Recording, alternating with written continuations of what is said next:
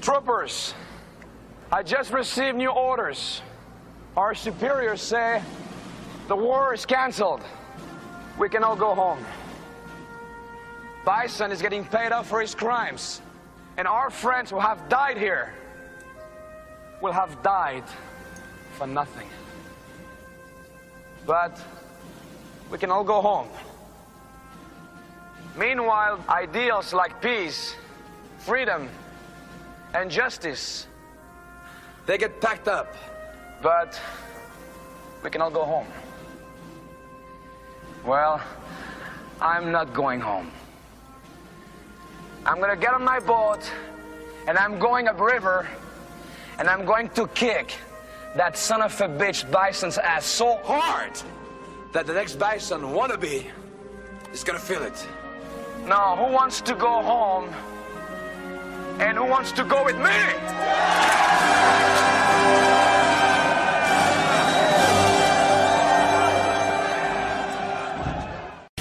It has begun! Fight. Prepare to die. You're still trying to bow to me. That was pathetic. Feel the wrath of Shao Kahn. Fuck. Your brother's soul is mine.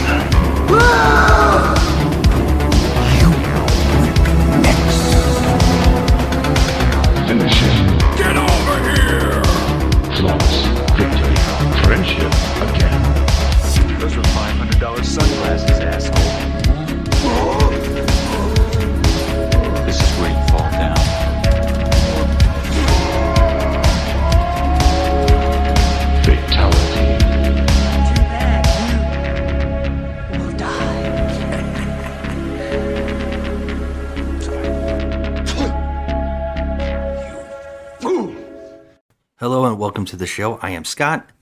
And I'm Joe. Hey, Joe. Hi, Scott. We are just another movie night, and this is Talking Trash. Talking trash. Talking Trash indeed. Uh, th- this is where we go to the bottom of the barrel, watch pe- movies that people call the worst movie ever made. So bad it's good. And, huh? Did that movie happen? All while asking the question is this a bad movie? And what is the worst movie ever made? And today we are continuing in a lineup of watching the Mortal Kombat films in honor of Mortal Kombat's release of the new video game. And uh, today we're doing something different since we've watched all three Mortal Kombat live action films. I wanted to change it up and uh, do a movie that kind of links to those movies accidentally. And that is 1994's Street Fighter. It was 20 years ago. My father was the village magistrate, a simple man with a simple code justice. He gathered the few people that he could to stand against you. You and your bullies were driven back by farmers with pitchforks. My father saved his village at the cost of his own life. You had him shot as you ran away. I'm sorry. I don't remember any of it. You don't remember? For you, the day Bison graced your village was the most important day of your life. But for me, it was Tuesday. And the reason I want to do it is because the Mortal Kombat video games wanted uh, Jean Claude Van Damme JCVD. to uh, be basically the the whole video game Mortal Kombat. They wanted to base it around like Bloodsport, and they wanted him to be in the game. They wanted to make a whole franchise around him, and he didn't want to do it. And so they kind of created their own video game, taking little bits of pop culture and making it some of the characters, and Johnny Cage in particular. This has been an ongoing thing. Even when the movie came out, the first Mortal Kombat movie, when it was in, in production, they again wanted him to do it. But he didn't do it. Instead, he did Street Fighter. 1994, uh, the year before Mortal Kombat came out. Uh, Mortal Kombat was in like production for a bit, and uh, this movie had its own kind of production. And the reason I wanted to do it even bigger was just to point out what could have happened on the set of Mortal Kombat, because they wanted him to be um, Johnny Cage. That would have been pretty good. I actually think it wouldn't have. I mean, if he would have just gotten rid of his accent. He can't. He can't. He cannot do it. Uh, and I'm gonna say again, the actor playing Johnny Cage nails it in in the Mortal Kombat film. yeah, I think he now, does good. coming to 1994 Street Fighter, and the reason I say that Mortal Kombat could have been the the disaster that this film went through, this film had a crazy disaster behind the scenes, and that was Van Damme was a huge coke addict. So much so, he said he had a ten thousand dollar a day cocaine habit. Now let's just put that in perspective. I can see how that would be a problem. And it didn't help that uh, he was offered eight million dollars to make this film Wow, that's a lot in '94. Yeah. eight million dollars he did this film for. Between him and co-star Julia, between the two of them, they took the entire a huge chunk of this budget because this movie was only thirty-five million dollars in budget, and with Van Damme making eight, and uh, Julia taking another chunk of that money, basically the rest of the movie had to be cast by nobodies, like uh, smaller stars, people that no one knew at the time. Van Damme had his own uh, hotel with a gym in it. He uh, had a they had to hire a wrangler to get him to come to set. And I heard that Wrangler was also bad and doing drugs with him. Oh my god. And he would call out sick to work. Oh. This is for $8 million. I, and he's calling out yeah. sick to work, not showing up on set, showing up high. And I, I would say, yeah, that makes sense watching this film. Colonel, you can't! Oh, yes, I can. Yeah. yeah. I mean, yeah. Oh, he he's a mess. Yeah. Yeah, he's a mess. and I this film in particular is a mess, and I I can't wait to talk about. It. This is a crazy film. Yeah. Now, it was written and directed by Stephen E. DeSosa, and he also is the writer of Commando, Commando. Die Hard 1 and 2, The Running Man, and also Hudson Hawk, Judge Dredd, and Beverly Hills Cop 3. Probably three of the worst movies ever made. Wow. Uh, I would also name other ones like the Flintstones, but you know who has all the time here? Uh, yeah, he wrote and directed this one. That's wild. He he actually wrote this in I think a night because he found out that they were coming to town to talk about Street Fighter, and he was given the chance to write the movie and pitch it. And I think he said he was a fan of the video game. Now that's wild, and and I think a lot of this I can't really blame him for the script of this movie because they wanted specifically Van Damme to be Guile. That was their thing. Right off the bat, they said Guile. Why? I don't know. That is one of my biggest questions in this movie. Why does it have to be him though? I mean, not. Why couldn't he be that I- Ken? Yeah, he he could have been better as Ken.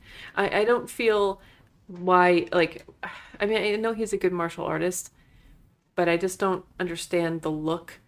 Like why do they choose him? Like I know that character is very hard to do, you know, in live action with the hair And the- video games in general hard to transfer into movies. I mean, that his hair is so it's not like, anymore, but Yeah. it's crazy. But I don't see how.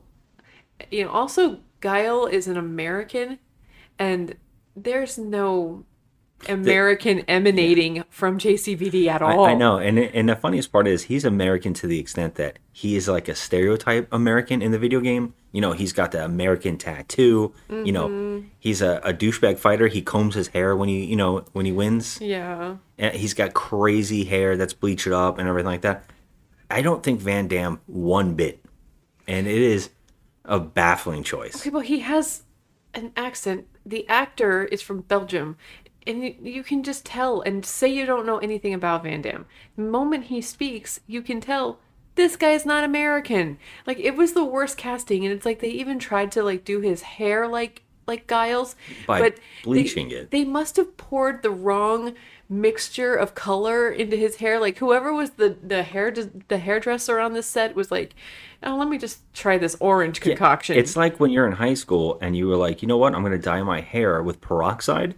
And it turns a weird color because of your hair naturally. It doesn't exactly bleach it, you know, it, it kind of just changes the color. And here it is, it's like red. Yeah, it's like orangey. Yeah, it's- it's very so odd. Weird.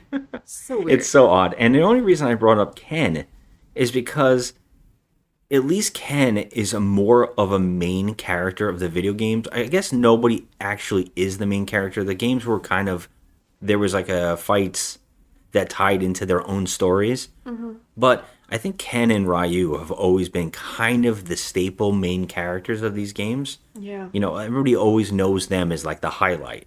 You know, they're kind of like that, like Mortal Kombat with the palette swapping. They're kind of that red or white costumes, but you know, they're similar in a, a strange way.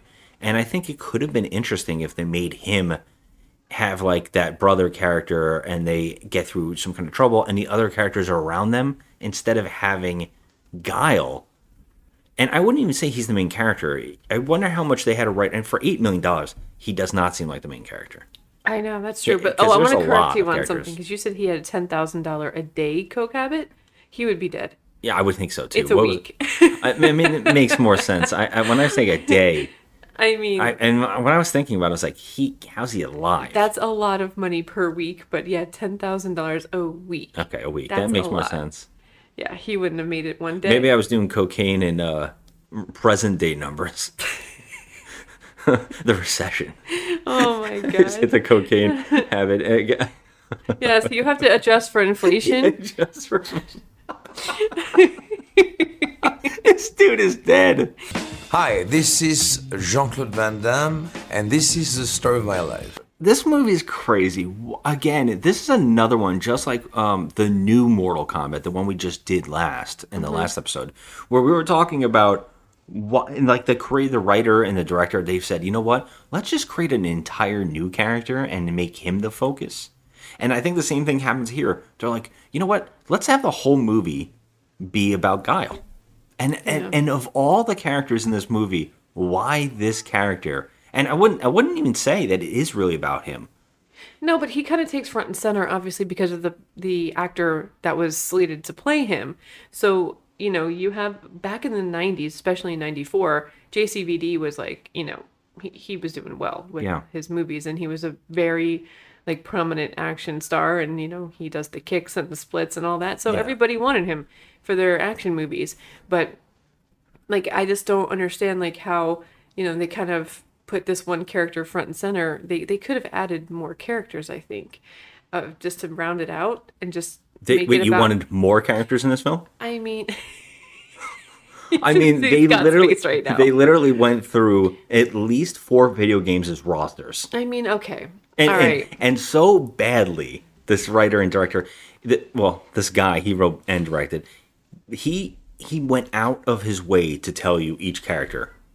They they had to say everybody's name. I mean, they had to. very prominently in this film. Well, yeah, Yeah. I mean, they're all Street Fighter characters. You had to. I know, but it's just the way everything comes out. It feels very fake, and the way that he felt like he needed to smash every character into this thing. And they're like, I don't know who who's this. Oh, that's gonna be this guy now. You know, he's get an actor in here. It's well, I, I am with you on the fact that I'm I'm happier that he took this movie instead of played Johnny Cage. yes. I'm happier that he did that. I think Mortal Kombat '95 is exactly what you wanted it to be. It worked Mm-hmm. out very well. Yeah, that What- movie was crazy. Yes, because yeah, th- okay. Well, I get, uh, you know what, you know, I have to say this before we begin talking about what happens in this movie and why it's so crazy. Now, we just talked about the strange choice of casting for Guile and how Guile's weird. But we have to talk about the other weird thing in this movie, and that's Raul Julia. and who in hell thought Raul Julia for the villain M. Bison? I mean, it's so weird because, uh, yeah, I mean, I feel bad. This is his last movie, but this is not, you know, despite what the reviews on IMDb say, this is not what Raul Julia is going to be remembered for. No. No, No. But um, it it's Unfortunately, it's unfortunate that he, this is the one that he went out on, yeah, and he he didn't even get to see it released.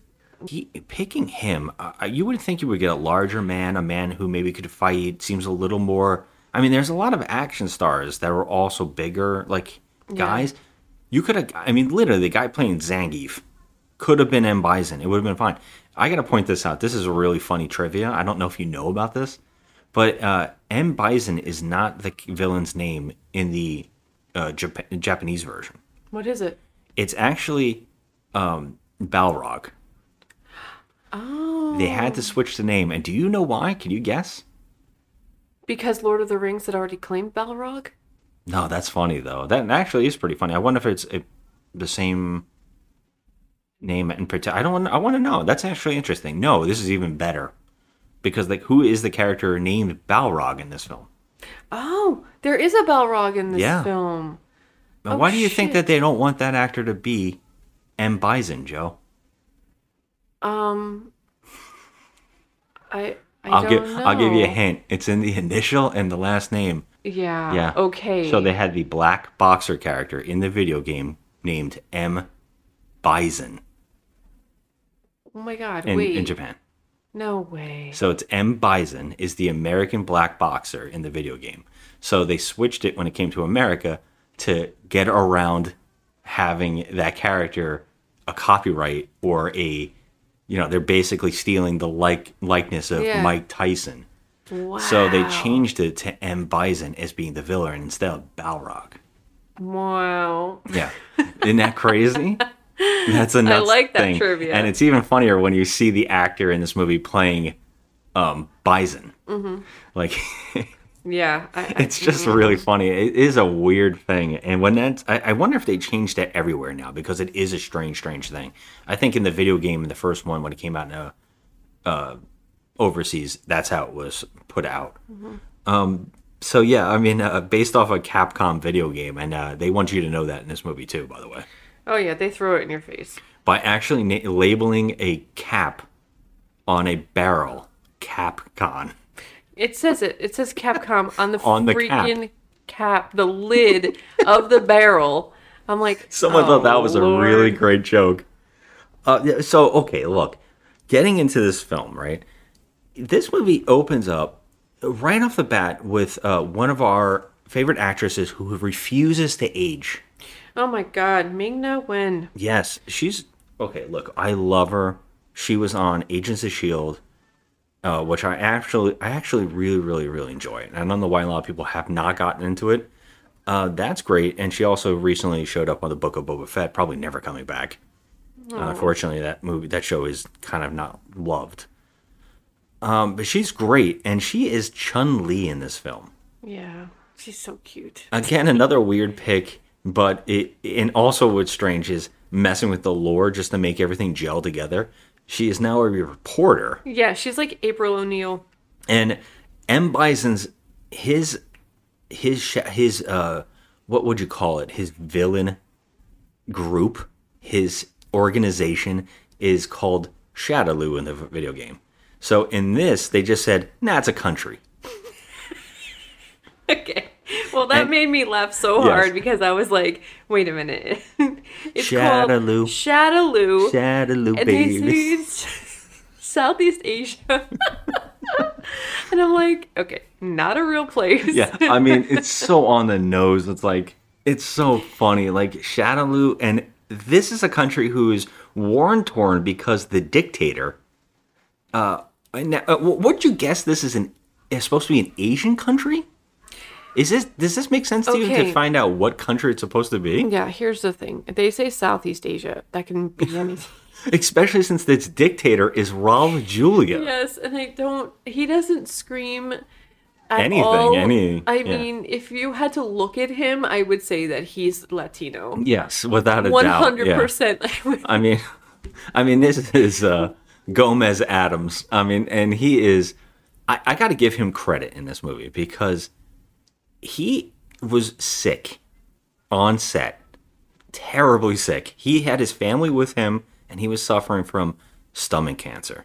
Was he? I thought he died from complications of a stroke. No, he was not. Yeah, he was very sick and very ill oh during the Oh filming of this movie. They had to film around him because when he came to set, they realized how sick he looked, and so they had to change it up. And I'm going to tell you, you can't see it at all. He is No. giving it his all. That's And true. He what's was. brilliant about him is he he he knew exactly how to play this. He played this insanely over the top and almost comical in a way where he was taking it seriously at the same time, which he also does with his Gomez Addams. And I think it's brilliant. Yeah, he had his film, his whole family on set, and uh, people said they adored him. They thought he was really great. Unfortunately, he was just very sick, so they had to film everything around him. But between him and Van Damme not even showing up to set, everybody was pissed off on the filming of this movie. Oh, I mean, I can get. I mean, at least you know Van Damme not showing up. I mean, you could be mad at him because he's just a freaking cokehead. Yes. But No, I don't think anybody was Julia mad on was uh, like- Raul Julia. I think Yeah. people actually said nice things about him. Apparently, uh, everybody loved Kylie Minogue. Yeah, everybody liked her. She- Apparently, yeah, on set, she was amazing. I read that too. She was a sweetheart. Yeah, but yeah, I mean, right off the bat, we're get, we're getting Chun Li do is a reporter. We have her cameraman E Honda, um, and then to hammer in every single character from the video game, uh, what we just talked about a minute ago, Balrog is her, uh, her uh, whatever the hell it is, the uh, the working in the truck with them on their news crew apparently, and uh, he has the worst haircut. I don't care. I know it's in the video game, oh, it's but so why? bad. Yeah. Oh, it's terrible. and uh, we're getting information from her about Shadaloo's whole problem, and she goes up to interview the oncoming SWAT team or whatever the hell it is called the UA. Right? Is that what it is? The, yes, but you said it No, stands for something. it Hold does, on. no, it's the um, it's actually the Oh, A N. AN. A N. AN. Yes, It's A N. Yes. Yeah. Uh, What is it called? The uh, uh The uh, oh my god, something nations. it's not um, United. It's uh, something close. No. I don't Oh, what it's it an A, though. It starts with It an is A. an A. Yeah. It's yeah. it's like United, but it's an A. The uh, what a fucking oh my god, I'm such an idiot. Assists. Oh my god. No. Allied. The Allied Al- Nations. Allied nations. The Allied Nations. Allied. Okay, yeah. It's Allied nations. Oh, is it a, Allied? Allied. Allied. Allied. I'm sorry. The Al- Allied Nations Force, special for um, special unit force, or whatever the hell it is, and it is run by Guile Hmm. Van Damme, and he gets out. And He's a jerk right right off the bat. He's just pushy. He doesn't want to talk to reporters. He is followed up by his two main guys, which are Cammy, which we said is Kylie Minogue, right? Yep. who the director was actually uh, didn't have casting and uh, they filmed this in Australia apparently and they asked uh, the, the I guess they were filming in Australia and they said we need a crew member a cast member to be hired from Australia and so he's like oh I got somebody I saw her on the magazine cover mm-hmm. so he hired her to play Cammy mm-hmm. which actually works out Yeah. I mean, I think she's fine. She does. She does fine in this movie. Yeah, and also a very, very gr- really grumpy looking gentleman who hardly has lines except for pushing people out of the way. Uh, I believe he's supposed to be T Hawk, and the reason I love this is later on he just puts a bandana on, uh, like a little like sweatband around his head, like a, a Native American sweatband, just to say I'm T Hawk. I just wish that they would have paid more love to the actual, um, the actual like costumes instead of changing the colors. And you know. the fact that the, it's like one of those movies that as the movie goes on, costumes just start falling out of the sky onto the characters. right? They just It's start raining suddenly costumes. becoming the characters slowly. Put your arms up and just make sure they go right into the sleeves, and you're fine. It's so weird the way the characters start slipping into their outfits. Oh my gosh, I know. But you know, I will say this. There was not a costume change for Cammy. You thought there was, but all she did was take off her top and she had that blue tank top underneath. Yes, So- but it was like her outfit was under there. She just didn't drop her pants to get the whole outfit. You know what I'm saying? Her hair suddenly goes into her hair. Yeah. Her uh, her top unzips and comes off, and then she's in the the tights Yeah. on the top, and she even has the gloves suddenly. Yeah. Yeah, it, the whole movie does it. I don't know if she got a little cap. That'd be Well- funny. I don't know if I noticed that, but No, she didn't have a cap. but yeah, these characters. So yeah, right up. Um, so Chun Li is trying to interview uh, Guile because they they want to take down M Bison, and at the same time, we get to see Raul Julia as M Bison watching on a screen as he gets prisoners because the whole thing is that M Bison has kidnapped uh, this A and uh, like a convoy of soldiers and medical unit and like people to help the people of Shadaloo, apparently. And we have to know this this movie. I don't know if Austin Powers watched this movie and stole everything from this movie because this is that movie. He is Doctor Evil in this film. He, but a Doctor Evil who kills people and mm-hmm. just relishes the dialogue, he does that. He, he- know, he's the he's the head. He's the dictator. He doesn't have to do anything. But people, and he's got. By the way, we got to point out the soldiers. He just has the the masked villains all over with machine guns. Like he talked in a lot of people into following his insanity. Oh yeah, Yeah. yeah. And I, I mean, I don't really see what his cause was all about to make them like to make them follow him into like Yeah, you know I mean he, he bloody war. This guy has a painting later on of himself as a clown So that he creepy. painted. It looks like uh, John Wayne Gacy. Yeah, it It does. is creepy. It it is. is. weird, and I don't know what they're going for half the Chun Li has a movie, um, a part in the movie. She like stares at it. And she's Yeah, like. It's so funny because the movie seems to take itself extremely oddly serious outside of Raul Julia, but Raul Julia scenes are insane and dialed up so high For real. that they steal everything. They're so funny and weird that you can't help but laugh. You gotta have to love it though, because I mean, you know, he was really bringing it. I mean, I think he was. I cannot believe he was sick. Like so I much tell. effort, so much effort. He And is yeah, so he did have surgery like right before filming this Yep. movie. Poor man. Yeah. Uh, and the fact that he even came to the, do the movie, he just fulfilled Well, this. Well, he uh, did this for his kids. Yeah, apparently the kids love the game. So he Mm-hmm. was like, yeah, I'll do it. I mean, you know, that would be cool. Aw, and none of the crew knew that he was sick.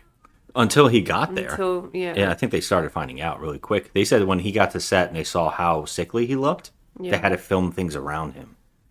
Yeah. Yeah. Um. So yeah, he we get to watch him, and he of course comes in there, and he's watching this uh, report as he starts uh, throwing these people in a weird pit. It's like a it's like a cage in the ground, but it's like a trap door You're right. above it. It is like diabolical, uh, like a- like Austin Powers shit for it's, real. It's next level. Like you know when weird. he opens the floor and there's like a, a, a shark with Yeah. freaking laser beams attached to their heads. Exactly. That's what it's like. and he throws people in this pit and it- it's it seems so not needed they could have just put them in a room somewhere I know. they threw them in a metal pit in the middle of their office like their just- main or like operations base Yeah, but only because he just wanted everyone to know that he has a pit in the floor. yeah he wants us to know i'm Yeah. really weird Hostage pit closing. You came from across the world to fight me, soldier. Stand clear. Now is your chance. Nations relief workers kidnapped 24 hours ago by ship. Pathetic. like i'm a Yeah. weird evil dude Like I can do that because I'm evil. Yeah. And he's got his two henchmen, by the way, which is Zangief, which is a large Russian man who is actually very funny in this film. And- Quick, change the channel. he's uh, really over the top. We've as seen him before though. He's actually Haven't really funny. I think we've seen him before. Yes, and he's in a bunch of stuff. Um, I think he was actually in uh, Batman Returns as um, Christopher Walken's son. If I'm not mistaken, Oh. I think that's him. I could be. I could be wrong. but yeah, he is playing Zangief, and also we have your actor that you love from everything. Okay, so Miguel Nunez was highly, highly underused here. Um, Miguel Nunez plays Spider in one of my favorite movies, Return of the Living Dead. And he's the one that says, Where the fuck y'all going? Help me bar the door, stupid fuckers. Where the fuck you going? Help me by the door, stupid fuckers! oh my god, it's the best line in the whole movie. And um, Yeah, I, I just love him. He's in everything that I love. He's also in the Friday the 13th movies. Like, he he's he's great. Yeah, and here they need you to know this is another Street Fighter character, Dee Jay. So Yes. they they will tell you everything, and they gave him a Jamaican accent. And they give him yes, but and he also has nothing to do though. Like No, it's just a waste of a beautiful actor. He makes a lot of faces. yeah. He's like a weird comic relief, but Raul Julia and himself and Zangief are all comic relief in this film. It is very, very strange to have villains this funny.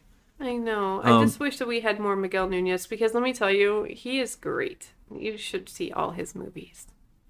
Well, this is where Bison starts killing off the soldiers by telling them to fight him. But the moment they can't get even close to him, he breaks their necks like instantly. Because he's amazing. He's an amazing fighter. And by the way, can we describe for the, I mean, I think everybody has to know if you've ever seen this video game what Bison looks like.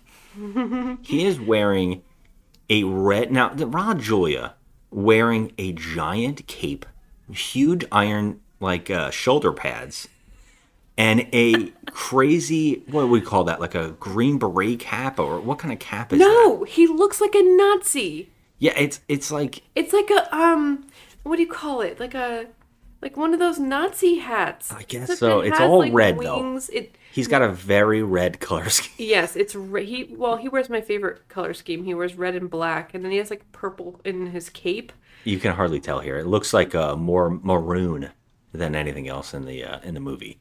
Yeah, that's true. It does look more like maroon, but He is, and I know that behind the scenes, he said he looked at dictators to mimic. So he's actually doing certain mannerisms from dictators. The fact that he went this far for this movie is mind blowing. He read the script and went for it. yeah. Uh, yeah, it, that's crazy. Uh, but yeah, he uh, so he's killing some soldiers, and this is one of my favorite bits. Right? Uh, for some reason, Guile, they ask him, "Do you want to say?" Uh, Chun Li's like, "Do you want to say anything to, um, the people that uh, were taken?" And this is where he like grabs the microphone and screams into the camera. And the funniest part is, if you watch Van Damme. He is not even holding the microphone up to his mouth. He's holding it off to the side while screaming into it and he says that uh, he's co- he wants to say something. He wants to say something to M Bison. He's gonna come for that son of a bitch. And and his friend Charlie, we're coming to save you. now I love this bit. I don't know what happens here. I don't. I don't think it's even explainable. But somehow M Bison tells Dee Jay to take over the airwaves. yes. And when he hears Charlie, he realizes that the next soldier in line to die is Charlie. And I would say that Guile actually gets Charlie killed or messed up here. And the reason that everything happens to Charlie is because he yelled his name out. So why wouldn't the villain get revenge on the person that he cares about? Of course he would. Yeah. I would never say my friend's name. And by the way, oh Charlie's there? Please don't hurt him. don't do anything to Charlie. Well, Um, I have a question because, like, um, I, I had a question. So in the movie, okay, so I'm reading that M. Bison is also known as Vega, but there was a character in this movie called Vega. Is he really? Yes. I've never heard that. Yes, I'm reading on the wiki right now. It says that in he's known as Vega, and in Japan it's Bega. I guess that's what they call him in Japan. So it wasn't Balrog? But- was I wrong with all this information? Hold on, he's Vega. Yeah, it says he's Vega. Oh, it says hold on. You're right. Okay, it says Yeah, I was right. M Uh, Bison in Japan. is named M. Balrog. Bison. Yeah, in Japan, the character of Balrog is named El, um, M. Bison. Okay, With and it the says for Vega, he's also Vega. So I don't understand that. 2,000 years later. So it's a long, convoluted thing here, but it seems like they switched the characters around. So I guess the only information I got wrong was that he was named Vega, and they, they figured that there would be a big problem coming along Mhm. with uh, M. Bison. Okay. uh, Mike. They actually called him Mike Bison, and Yes. apparently they changed it from Mike Bison to right. um, M Bison, and then they were like, "Wait, there might be a concern," so they shifted three characters' names around. I got it. So Vega became the. I don't know what Vega's name was, but it doesn't. None of that really matters. No, I, I'm was, I was pretty much right with this side with this, but it was just one more character was actually Vega. So much later that the old narrator got tired of waiting and they had to hire a new one. Bison somehow takes over the airwaves here. He asks Dee Jay to take over the airwaves, and I don't know how, but he does. And now this is the oddest moment ever. There are no camera crews in M. Bison's base, and there is no screen in front of Guile. Right. But somehow both characters can see each other. I feel like I feel like Guile can't see him, but Bison. He starts talking him. to him. Well, I mean, he could be talking to him, but looking into maybe he's looking into the news camera because he literally. But where's he hearing it? That's true. Yes. That's my true. saying my, my whole thought is no one put a microphone uh, like a, a speaker up and no one put a headset on him. That's true. He's just suddenly talking to him. They're literally ta- having a conversation and talking to each other through nothingness. He never stares away from the camera to see where the, the sound is coming from, which I would think would be with Balrog Mhm. in the uh, truck. I, he doesn't. I don't understand. But they have a conversation where they yell at each other. And and I will point out that M Bison is asking for, a, was it, a couple billion dollars? it was. I want to say that they they said twenty billion with a B. I can't imagine it was twenty. This sounds like the Coke thing all over again. I know. But he's asking for a billion dollars, which is that Doctor Evil joke where he's like a million dollars, and they're all laughing at him, and he's like, two billion dollars. Yeah. That's how I feel here. M Bison in- in '94 is asking for billions. Yeah, that's Yeah, crazy. it's like wow. Yeah. Good for you, right? He's also asking for. He keeps coming up with things throughout this movie about plans that he has. Oh, I'm going to do this next. It, it this organization, his organization, the villain organization, is sloppy at best. They they're on an island. They've kidnapped a convoy, and he for some reason thinks that is worthy of taking over the world. yeah, I don't understand that. It- First it's of all, not like he has a lot of stakes. this is the ransom that he's asking them to pay because these these doctors and scientists are helping the the nation of Shadaloo, yes. and so he's asking for a billion He's asking for billions of dollars. billions of dollars to to rescue them. And not not only them, but he's also got some other plan.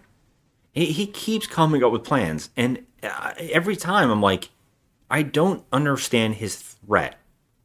If he had like weapons of mass destruction and he was going to blow up the world, then I can understand it. yeah. All I can see here is that he has some convoluted idea that he's going to make super mutants. He sounds like Bela Lugosi in uh, A race, a race of atomic supermen. Head of the Monster, Bela Lugosi famously says that he's going to create A a race race, of of, atomic atomic, Yeah, that will take over the world. I mean, this And it's, that's what M. Bison's that doing level. here, it's yeah. on that level of yeah. And it, my favorite thing about these villains in these movies, their one plan is to kidnap people to turn into monsters. Why would you have somebody? Why would you not take one of your soldiers who is willing to work for you and turn them into a superhuman?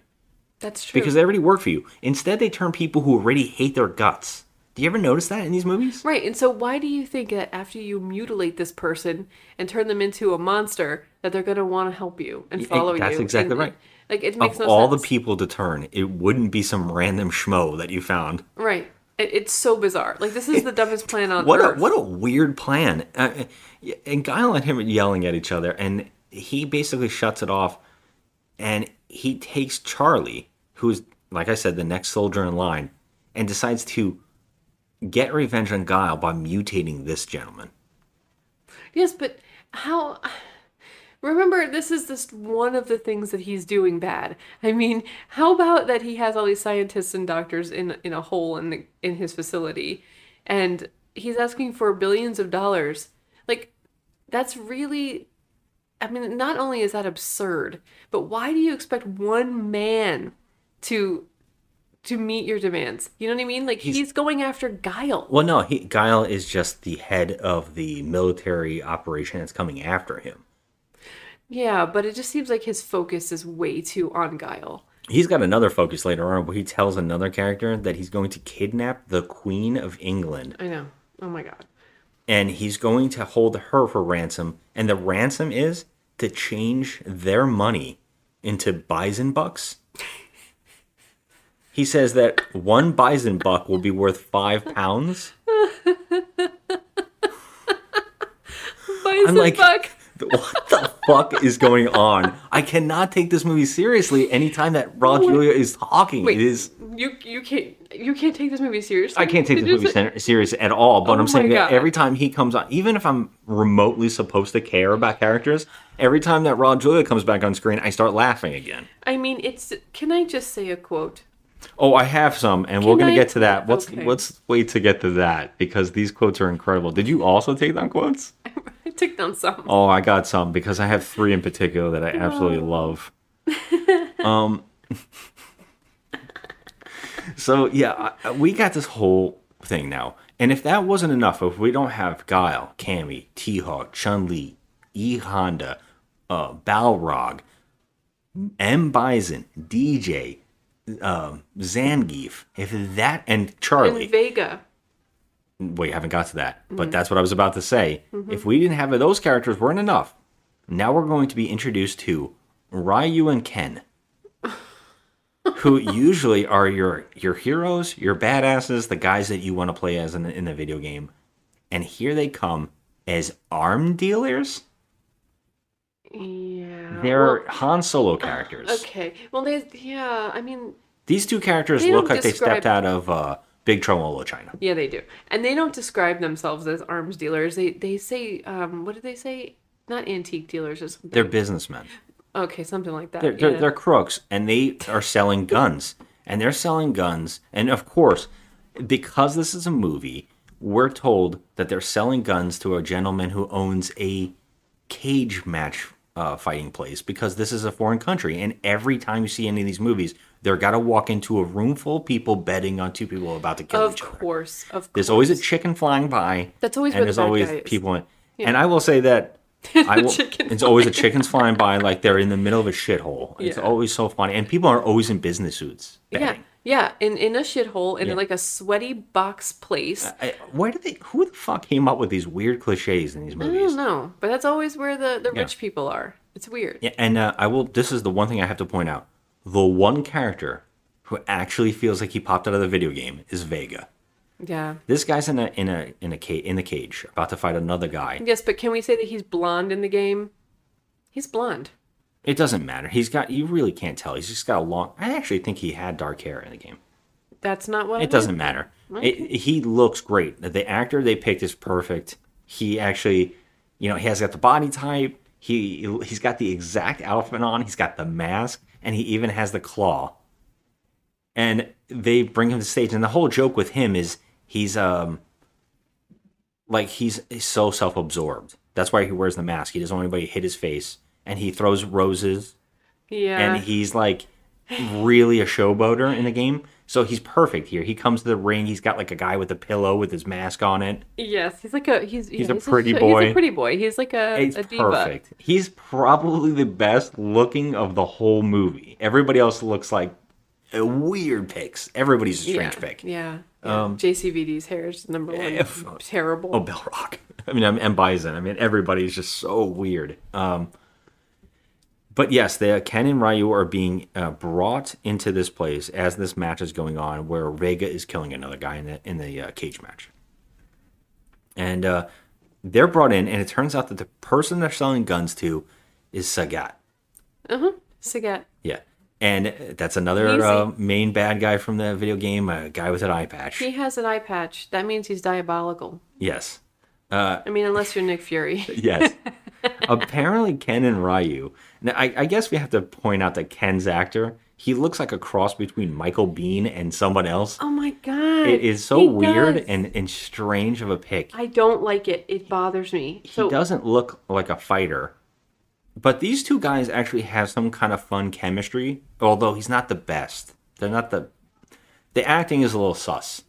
But the, the two characters do have a little fun chemistry. And they're probably some of the better moments. Their little bromance. yeah, I like kind the of two some of of them the better moments, yeah. they actually do work off each other very If, well. if the entire Guile subplot was removed from this film, I might have had more fun. Yeah, I mean, it, that kind of hurts me to say because I love JCVD. I am very entertained by his movies. When I was a kid, I wasn't a big fan of his, and the reason was he always came off as a real jerk, like Oh, behind the set. yeah, and arrogant, He was yeah. very arrogant, and it was very clear that he was a drug addict. And I couldn't get into him. I think as a person, when I got older, we saw uh, JVCD the movie, JCVD. and it Mm-hmm. was fantastic. And he does a whole scene in there where he talks about his life to the camera while crying. Mm-hmm. and changes things it for you. changes a lot for me and i respected him uh, so much after seeing that film that i went back and started watching all his movies and i enjoyed myself a lot more and i enjoyed him in those movies a lot more. And i understand when someone gets th- like fame thrusted upon them. I mean this guy if anybody doesn't know this i have to tell this story. He was supposed to be the predator. And if you I, if people don't know about this, you have to go search the footage of him behind the scenes. It was going to be a whole nother movie, and the alien looked terrible, and he was the predator, and they stuck him in a suit where he couldn't see. It was a nightmare, and he had such a terrible thing. That was his first, like, oh, I'm coming to America. I'm gonna make a big film, you know, and uh, that's what they treated him, and they ended up like getting rid of him from the film and redoing it, and that movie turned out amazing. Mm-hmm. The problem is, you know, when he finally did get famous, he had an ego. Like, you know, I deserve this. You treated me like shit. Now I'm kind of like that. And of course, the fame, women, drugs, all these things are being thrown at you as the fame comes along. Of course, he's going to turn into an egomaniac. Yeah. And I don't, I don't, I, I understand, and I never blame any of these people. I feel bad for them and all that kind of stuff. And that's how I feel about them, you know. But uh, yeah, he in this film, unfortunately, is probably the weakest element for me.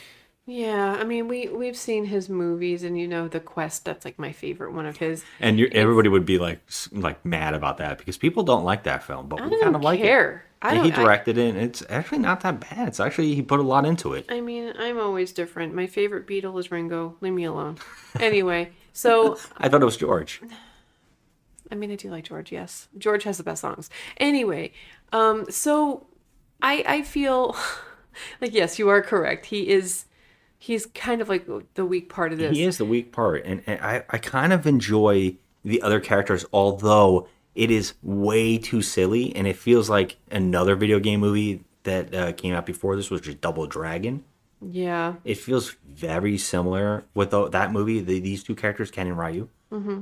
Well, they they uh, they get caught up in a whole thing where they're selling guns, and of course the this becomes that shady dealing where it's like you give us the money, we'll give you the guns. Oh, I already have your guns, and it turns out that the guns that we're going to give them were toys, and they shoot tennis balls. that was funny. Yeah, It- it's so funny because the actor playing Ken is soaking in sweat at one shot and a couple shots, like it, out of nowhere, he's Yeah. just soaked. I don't know what was going on, what was cut out. I'm pretty sure that in this particular area of filming, they didn't have any kind of air conditioning units because I feel like everybody was dying. Well, another weird thing is this movie got an R rating, It did? and they had to edit it down to give it a PG 13 because Capcom was like, hell no. Did someone say the F word or I cannot find information about what this R rated cut would have had because there's nothing really. I can't see a moment where this movie was ever taking itself seriously to have cursing or killing Yeah. or blood. That's weird. But then in Mortal Kombat, the, the recent Mortal Kombat 2021, they do swear a lot. And that's also weird to me. I, I think I mentioned it in our podcast. What about it though? That's a straight up R film though. Yeah. I mean, there's a lot of blood and gore. Oh, there's a lot of gore in it. But um, I just thought that was weird. Yeah, I would love to know what was in this cut, and this could have been one of those scenes where he curses, or there was a joke Yeah. here that they might have cut down to say why he's so sweaty. Yeah, but isn't it like one F bomb is still a PG 13? I think you're allowed to have a number of certain things in each movie to make it like one boob, one shot of boobs, one Yeah. uh, one shit, one uh, you know f. Mm-hmm. I don't know. why I'm saying f. Fuck it.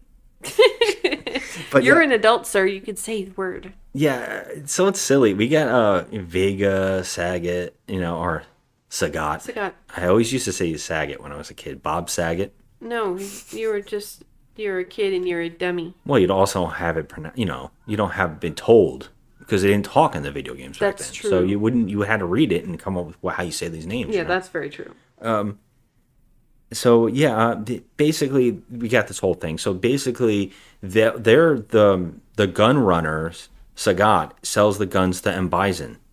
This is what I'm talking about with this guy's a dictator.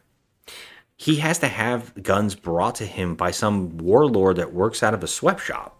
Yeah, it doesn't make any sense. It doesn't, that doesn't scream like warlord or, you know, professional. No, nobody does. Like it's almost comical. It's Yeah. like this person, this character. I know stepped out of a video game, but it seemed like this person stepped out of like the Super Mario Brothers movie. Yeah. You know, like it was. Everybody so does in this one. Weird. It was goofy. And of course, because this is a goofy movie, they don't instantly kill Ken and Ryu off the bat.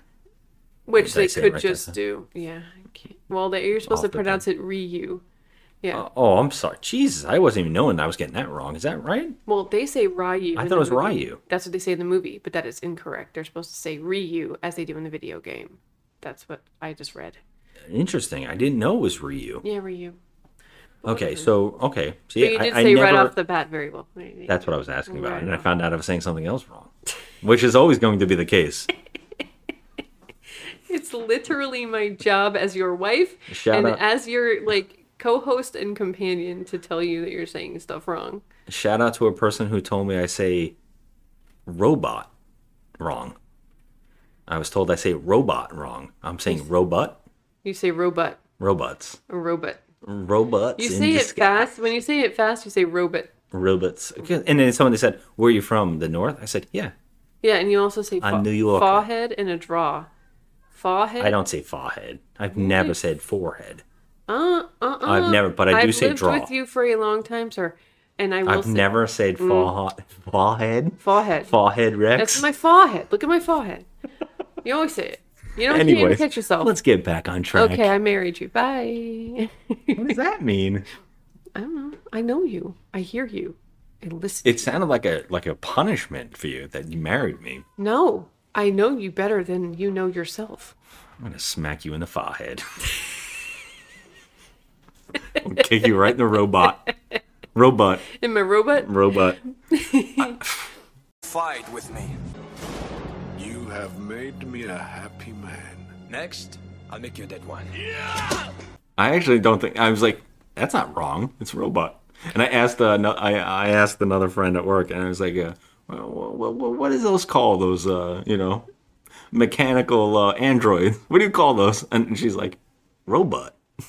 I was like, New Yorkers, It's a freaking robot. A Ro- bot. robots in disguise. It's like people that can't Yoba. say caramel. Caramel, there's an That's A different. in the middle. It's not caramel. Okay, it's just not caramel. People who say caramel, just get your lives together, okay? It is caramel. Is it Caramel. Pirates of the Car- uh, Caribbean or Pirates, Pirates of the, uh, of the Caribbean? Pirates of It's the a Caribbean. Yeah. And let me tell you, I am not the foremost authority on nothing, but I could tell you there's a goddamn A in the word caramel. It's not caramel, it's caramel. We're really off track here. Let's We get are. back onto this movie. Let's get please. back to uh, Ryu. Somehow we already uh, wasted a shit. We were talking about Ken and Ryu.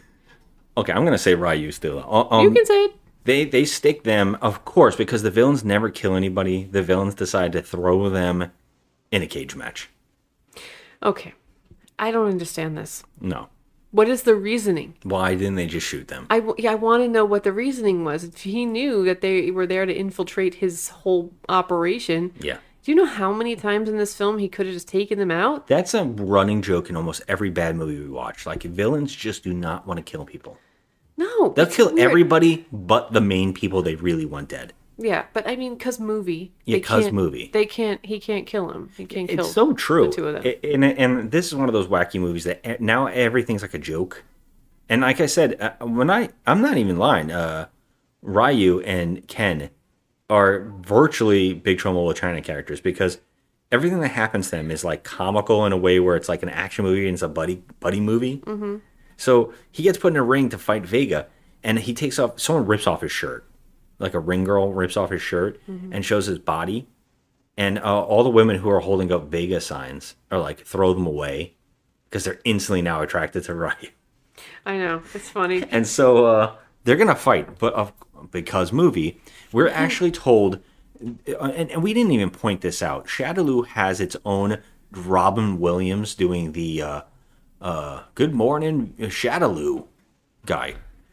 You know, Yeah, like, "Good "Hello, morning." good morning Shadaloo. Yeah, like, "Good morning, Everybody doing good out there with their Bison tech. You know, it's I so don't stupid. understand anything that was happening in that scene. Well, that that's going on through the whole movie. There's this running joke with a announcer doing the Robin Williams from Good Morning uh, Vietnam, Mm-hmm. who is a real person, and they think that's funny here. They're doing that a lot, and they keep doing using that for what's going on in the movie. Kind of a thing. They don't feel like, oh, we don't have any, we didn't film anything here. So anybody outside of the curfew will be killed instantly on the street. Okay. What does the AN do? I they murder people when they're out on the street. It seems like there's a major dictatorship, and they're all like confined to their homes at But like a certain villain here? time. Right. M. Bison is the villain or the AN? Because everybody seems like a dick in this film. Well, it seems like they're promoting Bison tech. And first of all, I think this is like a, a nation that doesn't really have any money or any means to get technology. Why, why are you saying that? I mean, because they're making it seem like all the, the places that they went to were were kind of in poverty. I mean, didn't you notice? Well, yeah, I think they were kind of referencing how M. Bison has been uh, enslaving his people, and that's why the AN is here to try to push out the dictator. Okay. But there's not enough of why he's such a, a power dictator. No, we And- don't get anything. And uh, the reason I brought up the announcer saying that uh, anybody on the streets after curfew will be killed, right before Ryu and Ken and Vega can fight, Guile smashes a tank. What's what seems like missiles on the front of it into a into the ring. Okay, these were not missiles. They were like like rocket ships. Okay, they were freaking huge. They're huge. I don't know why. Side of this tank. Would you smash those things through a wall? Right. How does he know that they weren't going to explode when he did that? It's so it was weird. the stupidest thing I've ever seen. and he crashes right in to the ring where people should be sitting. Yeah, he So could I said killed, he killed 50 people. Yeah, he could have killed like half the people in that Yeah. arena. He it, it, right through the wall. Like that was the stupidest thing I've ever seen. And and he, he gets out of there, out of he pops his head out open through Like a the tank thing, cover, yeah. through the tank cover, and he's like, "You're all under arrest." But like, what? How do you know that there's not corpses underneath the wheels of this thing? Yeah, and this is a famous, well-known, like, dr- like gun runner bad guy who Yeah. all of his soldiers should have weapons, Right. and they're also badasses. Like Vega's supposed to be the best fighter, Well, he had to dip because. but they didn't. They got they all got arrested. Yeah, but I mean, the ring was crashed through. I mean, Yeah. if they were standing any closer to the other side of the ring, Everybody they would dead. have been dead. But but what I love here is that only this tank came through the wall, and then suddenly, in the far shot, when he says you're all under arrest, Yep. there's already cops in between each section. Yep. And then everybody puts up their hands like it's a joke, Yeah. and they're all just arrested, It, it, it's and they're all they all go into a jail, and I guess they want to kill Ken and Ryu so bad that they start setting them up, and I guess uh, Cammy and Guile see this, and they're like, "Oh, we can use them. Maybe we can use the enemy of our enemies to help us out." Yeah. Get because we think that Sag- uh, S- Sagat can is running guns. If we can prove it, we can get Lord back to where M Bison's hiding. They don't even know where he is. I know. Their their plan is so It's so Goofy. convoluted. It is so bizarre. But to make it even more goofy, their plan is to ask Ken and Ryu to, to sneak out with Sagat and Vega in chains and get a gun and unlock them all, look like bad guys that are helping Sagat, and team up with him by shooting Guile in the street in hmm. front of everybody. They set up an entire thing. And so it goes down where Ken and Ryu go through this entire thing where they're all in chains. They get away. They get the keys by pretending to fight. And they unlock all the chains. They give it to Sagat. They take over the truck they're in. And, and Guile stands out in front of them shooting. And Ken leans over the side and shoots Guile like three times in the chest. Mhm. well. It was a tummy. It was in it yeah, was the and- tummy. okay, his, tummy, his tum tum. His stomach. Is that more manly for you, motherfucker? So Guile's tummy hurts, and he falls dead. And that's where Sagat and Vega are like, "Oh shit, you guys are pretty good.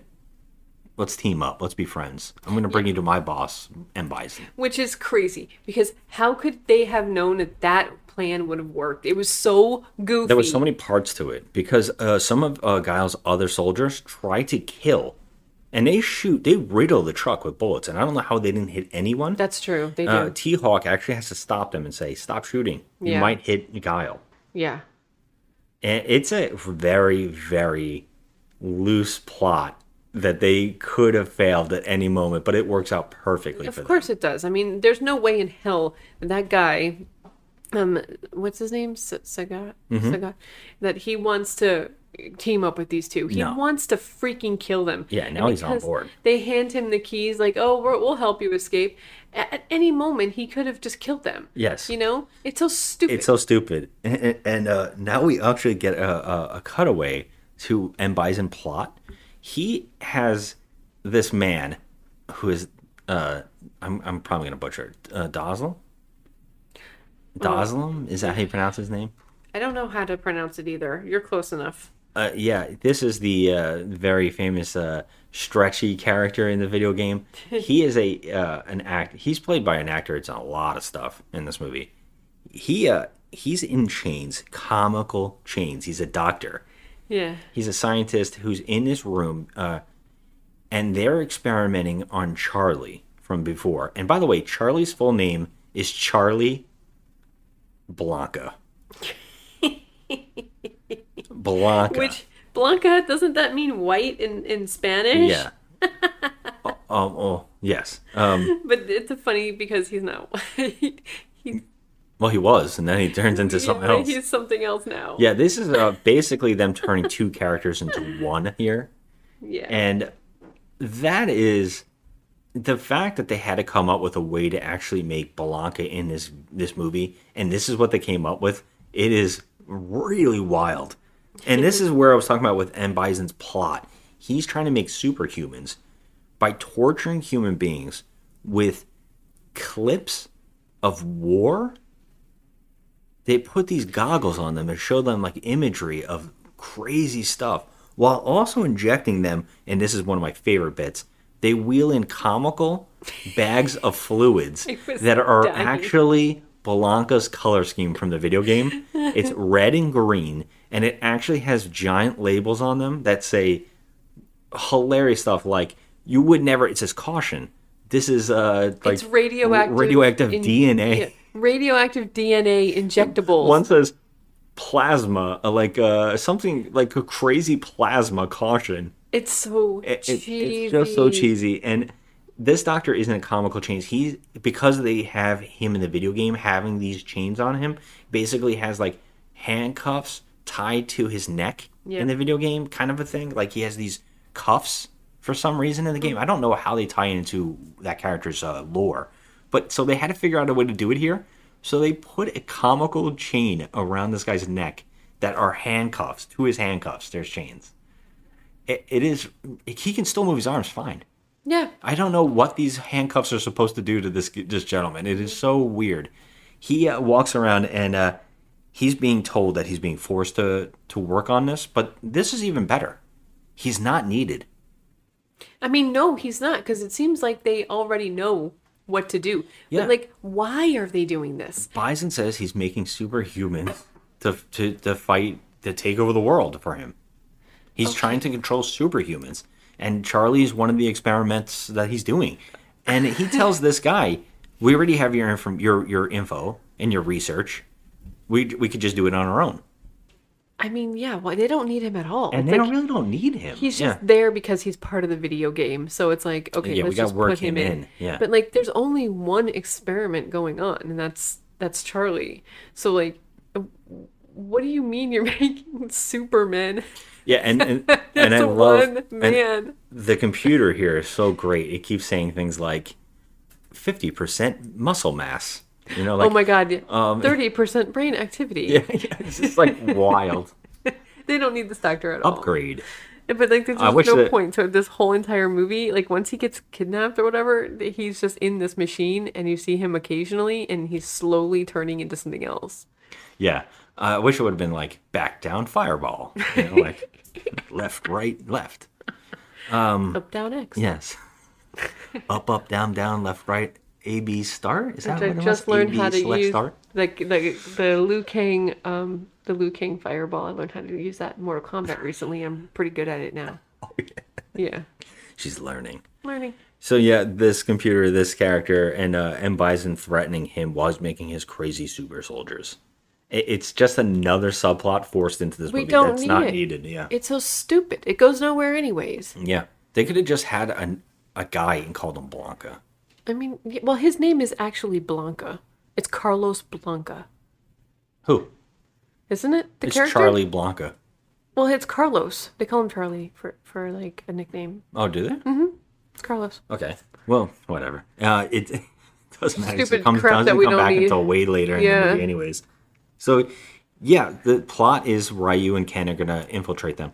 So naturally, the plot now becomes that Ken and Ryu. Um, oh, and by the way, when I we got now, this is one comes to one of the quotes. Okay, because this is where I love this is Raul Julia stuff.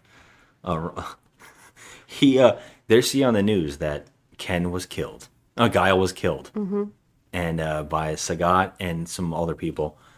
And he sees this on the news, and Dee Jay goes, "That's great." And this is where Bison says, "Not for me. I was hoping to face Guile personally on the battlefield, one gentleman warrior to another, in respectful combat. Then I would snap his spine. Ah, the road not taken. But why? Why do they still call me a warlord? And mad? All I want to do is create the perfect genetic soldier. Not for power, not for evil, but for good. Carlos Blanka will be the first of many. They shall march out of my laboratory and sweep away every adversary, every creed, every nation, until the very planet is in the loving grip of the Pax Biscanca. and then peace will reign, and the world and all of humanity shall bow to me in humble gratitude. Sorry. it was amazing. God bless you, It Raul Julia. amazing. You're amazing. I just love that. I would snap his spine. I would. I would have to fight fight him in respectful combat. But he's not not break his spine. Yeah, but he's not a bad guy. Why do they call him a warlord? Pax Basanka? How do you say that? I have no idea. B I S O N I C A. Yeah, let's go with that. That sounds about right. Bisanka. Of the Pax Bisonica. Bisonica. Bisonica. Bisonica. Love it. Okay, so anyways, yeah, so now we get a I guess um while Sagat, Vega, Ken and Ryu are on the run, they join up with M Bison who throws them like I don't know why. They're at like circus tents. Yeah. And they throw them like a ball. It's like a welcome party. Yeah, where there's a woman that comes from the sky and starts doing like dance, like uh, basically Circus Soleil Yeah. in front of them, and it's actually secretly It's Chun Li. Yeah, Chun Li. She's dressed up and she has a mask, like a masquerade. Yeah, she looks like mask on. Katana. And yeah, she looks she looks cute. So she's you know shaking her booty and you know doing like trying to do like a magic trick.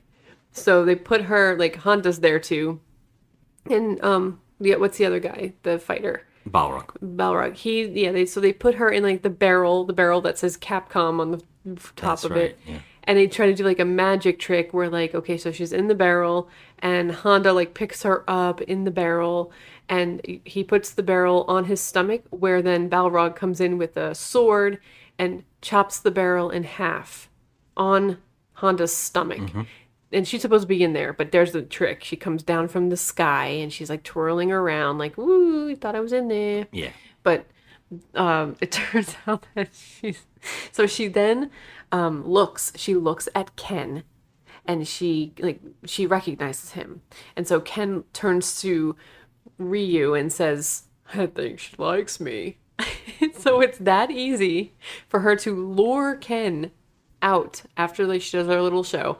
She lure Ken's out of the circus tent and into another tent where she proceeds to, I'm guessing, beat his ass because all you hear is like biff, suck, poof, zap, and like someone's getting beat up in there. I- I just while you were saying all that, I just remembered that I think something else happened we forgot to mention, and that's that uh, Chun Li broke into the police headquarters and found out that she went into the morgue to see Guile's body, and Guile's still laying under the sheet. Oh yeah. And then she he just stand, sits up. So Guile was waiting under a sheet, pretending to be dead for like a whole night. Yeah, and okay, so because movie, because Chun Li had to see him get up. Yeah. Oh my God, you're not dead, and uh, then he explains that it was all just a ruse. Yeah, she figured it out real quick. Yeah. She actually knows. She's like, "Oh, I get it. The guy, those two guys are the ones that pretend to kill you. They're working for you." Yeah. And they try to arrest her for breaking into a police, like the military stuff. And she runs out, she jumps out the window and runs off. Yeah, she's like a little ninja. She's And they're like, ah, you know, and of course Guile goes, "What a woman." but that's when she goes to this this this thing, and she does this magic tricks that you're seeing. yeah. And while that is happening, the other ten, I think they're fighting. Mm-hmm. Bison and Sagat have a little meeting, and he says to him, "Why don't you?" He's like, "When I take over, you could run the world with me. You can run one of the countries." Now this bothers me a lot because, I mean, didn't he double cross him? Yeah. Well, So I no, mean, not yet. I feel like he did. Didn't didn't he? No, he never double. He uh, Ken and Ryu double crossed Sagat. Okay. Okay. And but no, he says you can run the world. You can run Shadaloo with me as my second, or whatever. And uh, Sagat says, "Hmm, well, let me see your money first. and he gives him a case, and that is when we get introduced to the uh, Bison Bucks. Oh my god! And he's like, "What is this money? This isn't worth the the money that it, you know the paper it's printed on." And he's like, "Oh, you kidding me? I'm kidnapping the Queen of England, and we're which, by the way, never comes back." And he says, "I'm gonna, I'm gonna hold her ransom to make them five dollar five worth five pounds each." I mean, he very well couldn't kidnap the Queen of England. You know, Yeah. there's uh, too many other plots going on. Yeah, and that's when Sagat basically curses out. He's like, "You're a madman. You're crazy." mm-hmm. But before, and of course, this pisses off Bison. Like he's gonna kill him, but before he can, that's when they get interrupted by a news broadcast on a TV that just so happens to be right next to them. Yep. Where it turns out Chun Li, E Honda, and um, Balrog. Balrog Mhm. have sabotaged all their weapons in a truck to go into another truck to explode and make up like a bomb. Yeah, And it was like- kind of cool. Yeah, but the, well, It was a cool explosion. They, Sagat and, and and Bison watch this slowly happen as they're realizing, huh? And he looks back and forth, watching the truck ram the other truck, and he's like, huh, huh. Okay, everybody run, and that's when they run, and the truck explodes before it even hits the other truck. yeah, Yeah, I mean, it's very just badly timed. Movie magic. Yeah, they didn't even film this even correct at all. It was a cool explosion, It though. blows up, and now they run off, and uh, just Chun Li and uh, E Honda and Balrog have a head start. But we get a hilarious computer screen that tells us they were taken, they were captured. hmm Everybody was captured. Yep. Everybody was captured. Yeah. Uh and Ken and Ryu are like, do we go along with this? And and basically M Bison's like, you, you you can work with us. You're one of us now. So Ken and Ryu go with him. Yeah, that doesn't make any sense. And uh Sagat has just insulted him, but he brings him along too. He doesn't kill him. Yeah. He just keeps him along as one of his guys. It's really, really strange. But they go to torture the rest of them. But the problem is I guess the turn, what the, the twist is that the three of them aren't, aren't really news people. They're three people who want revenge on M. Bison for ruining their lives. I guess Chun Li's father was killed in front of her by M. Bison, Yeah. which he says, well, that, you know, to you, it was a big day in your life. To me, it was just Tuesday. Yeah. I was like, oh my god, I would have killed this motherfucker Yeah. right there. Um, I, I love that part though. I love that line so much. Uh, I guess E Honda's career was crippled, and so was Balrog's. Their careers were completely destroyed by M. Bison. Mm-hmm. They were like premier, premier fighters. He was a, a boxer, and he was a, sumo, wrestler. Yeah. So I guess their lives were completely destroyed. So they they banded together to get revenge. Yeah, so everybody has their own little um like Revenge story on revenge M. Bison. Story, yeah. They, Yeah. they all have their what they want to do, you know. You you think that you would make it maybe his side guys like, oh, I have a grudge against Dee Jay, or I have a grudge against Zangief, or I have a grudge against Vega, Mhm. and it all just ties up. Yeah. But instead, they're like, no, we all have one common villain. Yeah.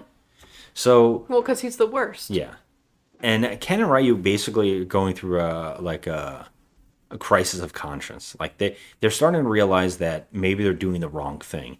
More so Ryu than Ken, because Ken is like, well, let's just get the hell out of here. You know, things Yeah. are fishy.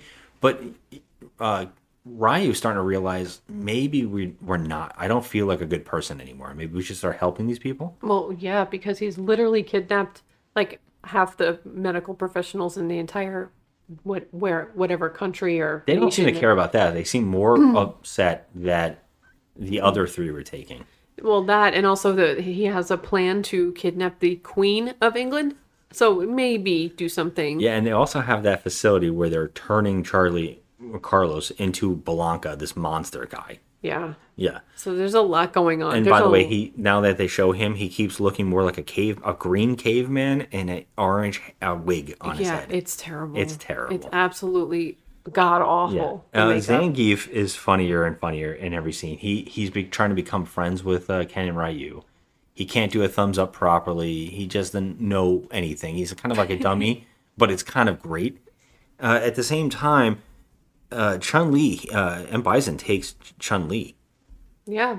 He's got her and he makes sure that He says, is, "I want her in my room." Yes. This is a very villainy cliche that we see in a lot of movies. Especially these video game films. You mentioned Big Trouble in Little China before. They do it then, where um, Lo Pan takes the two girls and dresses them in their beautiful red gowns and their headpieces. Yeah, a lot of people will go back to uh, Return of the Jedi with Slave Leia. Yes. Uh, for some reason, The villain Jabba's like always- put him in a, her in a metal bikini. Well, yes, because the villain, you know, likes the the women to be dressed the way he wants. Even a giant slug is Yeah. like, "I'm into women." It's like, yeah, let me just uh, let me dress them the way I want them to look. And so he puts, you know, Bison puts Chun Li in this beautiful red Asian dress with the slits up the side, um, and her cute little hair buns that she wears. Yeah, yeah. She's But, now um, in the outfit. She's yeah. in the outfit. It's just a different color. Yes, know? it's the red. It's actually the alternate outfit from the video game. Yeah. The one nobody knows is blue, but if you pick two characters, the other one would be red. Yeah, she looks cute as hell. I mean, Ming Na Wen is just she's adorable. Yeah. So she looked really cute, but she was just We, we, we have to point out this also happens in the first Mortal Kombat movie, which uh, Shang Tsung is like obsessed with Sonya and dresses oh her yeah. up too. He puts her in I don't this- know why yeah. this is a thing. Know. You know, the the, the villains are, are very villainy and, they have like their women a certain thing. way. Yeah, and they have yeah. to get dressed up, put her hair in buns. Yeah, I mean, Can you imagine the stylist that he has on on uh, on the the Like, Shadaloo uh, stylist that they brought in? seriously, I mean, who's doing all I want to know because, if his job is. I wonder if he's one of the uh, video game characters we haven't introduced yet. Oh my gosh, I know. And they just have those dresses laying around Yeah. in her size and the boots and everything in her size. It's it's very convenient. It's very you know. Wasn't there a guy named Dan? I don't. I think that's a character everybody makes fun of in the video game. Yeah, because everyone has interesting names except him. Dan, and he's been a running joke in the video game, I think, and it, even in the movie, the other Street Fighter movie, the Legend of Chun Li, which is Mhm. another bad movie. I think they had uh, the guy from American Pie play him, Which guy? the goofy one. Oh, The- Stifler. No, no, no, the actual tall guy. I think I don't remember what girl he's dating in the movie. Oh, oh, oh, oh! Yeah, it's the one that was with Katie Holmes. She, she, they were together for a long time, right? Oh, I don't know. Um, He, he's in that Ryan Reynolds movie where Ryan Reynolds was fat. Oh shit! Yeah, Chris something, right? Yes, Chris. uh, Klein. Chris Klein. Chris Klein. Yeah, that actor plays Dan, and it's like a joke that like even in the movie they pick the guy who doesn't like work. He's so bad at it too. Get used to it. We're your new roommates. Spent the last three years of my life chasing around an organization called Shadaloo. And I was like, the Dan maybe is the stylist of the uh of the island. But uh, you know, virtually Chun Li tells her entire story to um, him, and that's when she walks around and sees the clown painting, Yeah, which was so funny. Oh my gosh. and he's loving. By the way, he's changing. You want to mm-hmm. talk about his clothes because he he has the comical woman behind the shade throwing his outfit over the shade. Oh my god. So he's got he's throwing shoulder pads, his cape. He's got a hat. He has a, hat, rack. It's like all. Hundred colors of his hat. It's the same hat. but It's like all different colors. He puts on a smoking jacket color scheme of M Bison, and then takes a new hat that matches that color scheme. He looks like the Adolf Hitler of like no, you know what he looks like? He looks like the Hugh Hefner Yes. of like the Russian dictatorship or whatever. He's amazing. He's so funny in the scene. He's like shaking cocktails as she's telling this sad story about her life, I and he's like, I he doesn't give a shit. I don't give a shit. He's the villain. She tells him that she learned every fight, like three fighting styles, just to prepare to beat him. Yep. And he says, "Yeah, I know you're a liar because I've seen you. You've never you never had a fight yet. You've been hiding behind E Honda and uh, Balrog this entire time. Yeah, he says you're no threat to me. you're me. no threat. I can tell." She says uh, she holds up her her shackles and she breaks them. And she, says, "That's what I wanted you to think." I wanted you to think that. And Don't she does underestimate me. She does her jump kick from the video game right into him. And he goes flying. She beats his ass. She actually smashes him to like his television screen. Yeah, she does. She does a really good job. But at the same time, uh, E Honda and Balrog were being tortured, and they broke out. But Ken and Ryu decided to help them, and they thought they'll be really excited to see us. But when they walk in to save them, they chain them up and they gag them with their chains. They're choking them out, and they speak in choke code. And uh, there, it's supposed to be a really funny joke that they're speaking to him like this, and they're like, "Oh, I think he said he can help us." Did you hear it? I don't know. Did know. you hear I, even I a didn't know what was happening. I, I kind of giggled at this joke, but I it was kind of like, "This is so stupid." It was like I think it was funny, stupid on purpose. it's so odd. because it was just funny. Like he was literally like gurgling, like he couldn't Yeah. breathe, and there and he says, "Wait, what's that? You can help us." You can help. Uh, he keeps saying different things first. Oh He's like, I, I think he just said, uh, "Hail Bison." He's like, no, I don't know if that's what he said. I think he says uh, he knows the way out, and he went, "Ar, ar, ar. "Oh, you can help us." so stupid. It was so stupid, but it, it Oh, kind of made me giggle. It was very. It was funny. So they go to save Chun Li from M Bison, but she doesn't need saving. They actually ruin the, whole moment for her They ruin it. and stop her from beating M Bison because he's able to get in a plexiglass. like a safe room. Like a and safe he room. Hits the the emergency button, and he's all encased in this like safe room, and he can see out, and he gasses them, so they all get gassed, and they're all out. But instead of having them killed, he just lines them up again, and just keeps them in their freaking shackles. Yeah, I love when they're all falling too. What? What is happening? Yeah, he shackles them up again. again. Like he could easily just get these pests out of the way by Yes. killing them. But no, no, no, no, no. It, you know, movie. We need movie. Yeah. And so we got to keep them in the movie. And so this just gives him so much, like you know, more screen time to be like silly. And, and you would think because they keep setting up that he wants to be an honorable fighter and actually fight people hand to hand, that he mm-hmm. would be okay. Chun Li's actually a worthy component, uh, like an opponent. I'll fight her. Yeah. But no, he gasses them all. Yeah, it's weird. It's weird. And then wait, where's Guile during all this? Well, I was going to get to that now because now that they're gassed out, they cut back to Guile. And now I'm going to get to you, okay? So Guile is now told that they're going to round up all of their troops. And now that they have the location because of Ken Ryu, they know where they where M Bison's base is. And also because Chun Li was able to track them you know, they found she found them too. So I think that they know where he is because I think they might have had tracking device on Ken or Ryu. I'm not really sure, but they also know where he is. So they're going to round up all the troops. They're going to invade the base. Mm-hmm. But before they can, the government sends in a, a lackey to tell them, no, we're going to stop and we're going to actually talk. We're going to come up with his demands. We're going to like talk him, you know, we're going to find a, a, a ground here instead of having a war. And uh, ground with whatever billions of dollars he wants. I don't know. And uh, so that leads, and he basically, and uh, you know, Guile's like, no, I'm not going to go along with it. He actually pushes the guy, and the guy's like, you're you're fired. Virtually, you're fired. yeah, he really. and now I want you to tell your troops to stand down.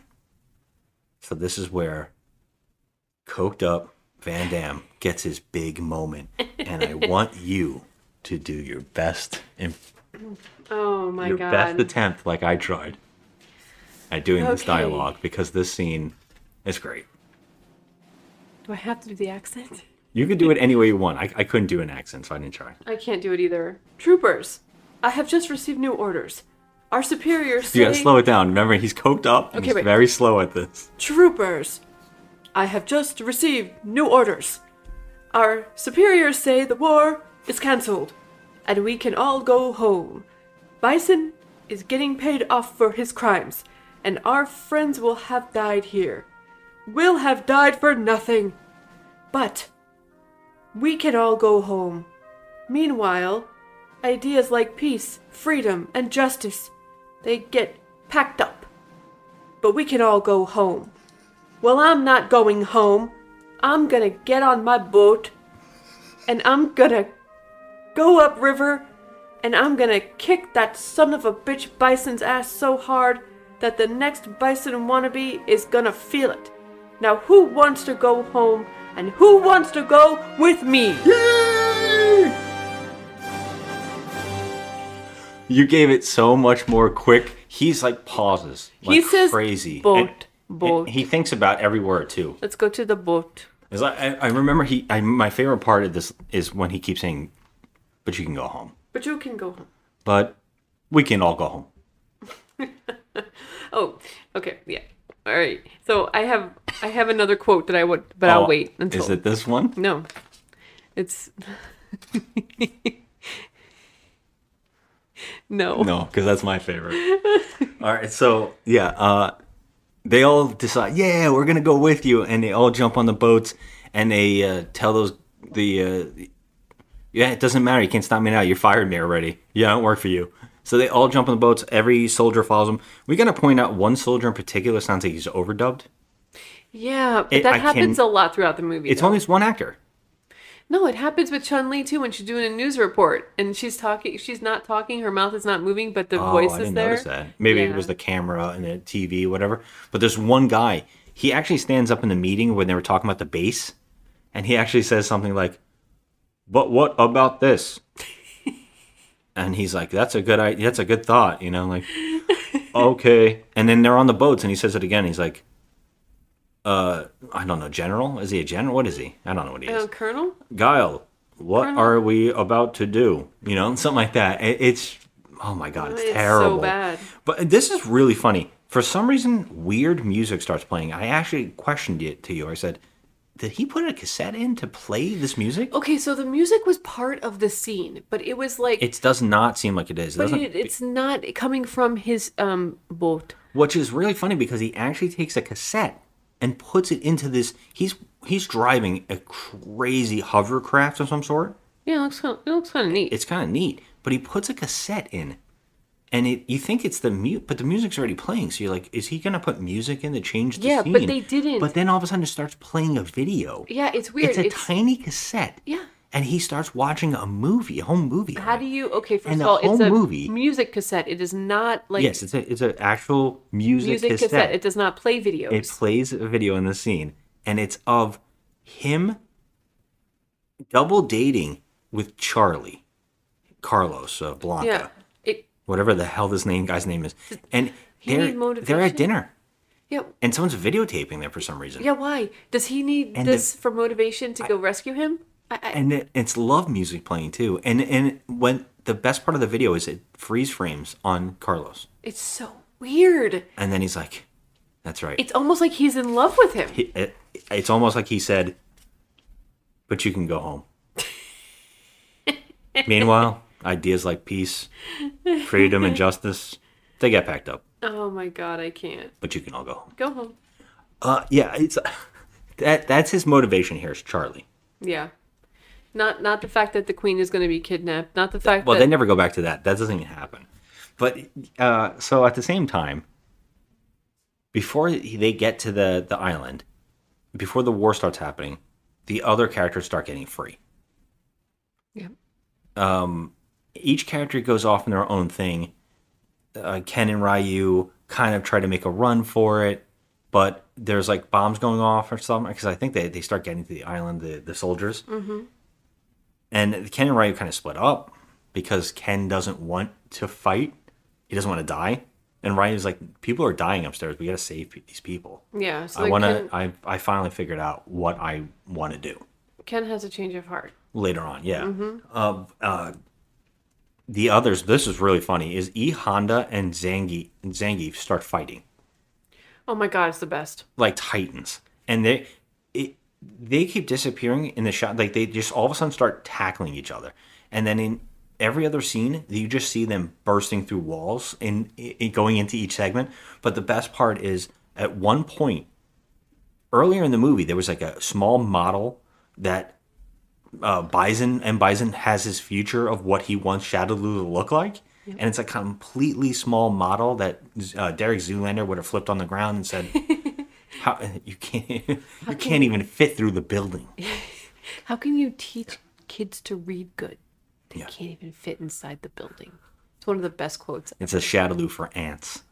But uh, the funniest bit here is Zangief and M Bison. No, I mean Zangief and uh, E Honda are fighting on top of that model while making Godzilla sound effects. It's it's quite. It's just And to make this even more racist, they shoot they show a shot of that one Asian guy who sounds like he's overdubbed Yeah. watching it I know. on a video camera. He's watching it I know. and he looks at another Asian character and they make faces at each other. I was like, I was like, Woof. what? Yeah, oof. I was like, that's just that's fucked. I feel a little uncomfortable. Yeah, it Um, too much. Yeah, it- it's very crazy. Uh, So everybody's fighting someone, and they all get to the base. Yeah, and, and this is where I started saying that their costumes start slowly coming out because E Honda was in a like a luau shirt. Well, yeah, he got whipped. And then his shirt's ripped off and Mhm. hanging down, and now he looks exactly like E Honda from the video game. Yeah. Um, all of a sudden, Balrog has a boxing gloves, his blue and white tank top. Where did he did he go to his Don't locker know where they got this in the in the evil base? Yeah. and pick out that stuff. Zangief's shirt rips off, and he's in his boxer shorts virtually, and so he looks exactly like the video game with his chest hair and everything. Uh, His Ken and boxer Ryu, shorts. yeah, Ken and Ryu were given what they were called. Now these characters have never been shown in this movie. They were told, "Oh, here's some new outfits for you guys in the locker room, just like our uh, Shadaloo soldiers." And it was like, wait a minute, they're like, what's it called, geese? Yeah, they were wearing geese. Is that what that's? I Yeah, think so, right? a gi, Uh, yeah. yeah. The, they're training outfits, but we've never seen soldiers dressed in those before. No. They're always in these crazy tactical gear They're- helmets and stuff. They're in camouflage. Yeah. And so now they're just wearing their outfits, and of course they had a red and a white.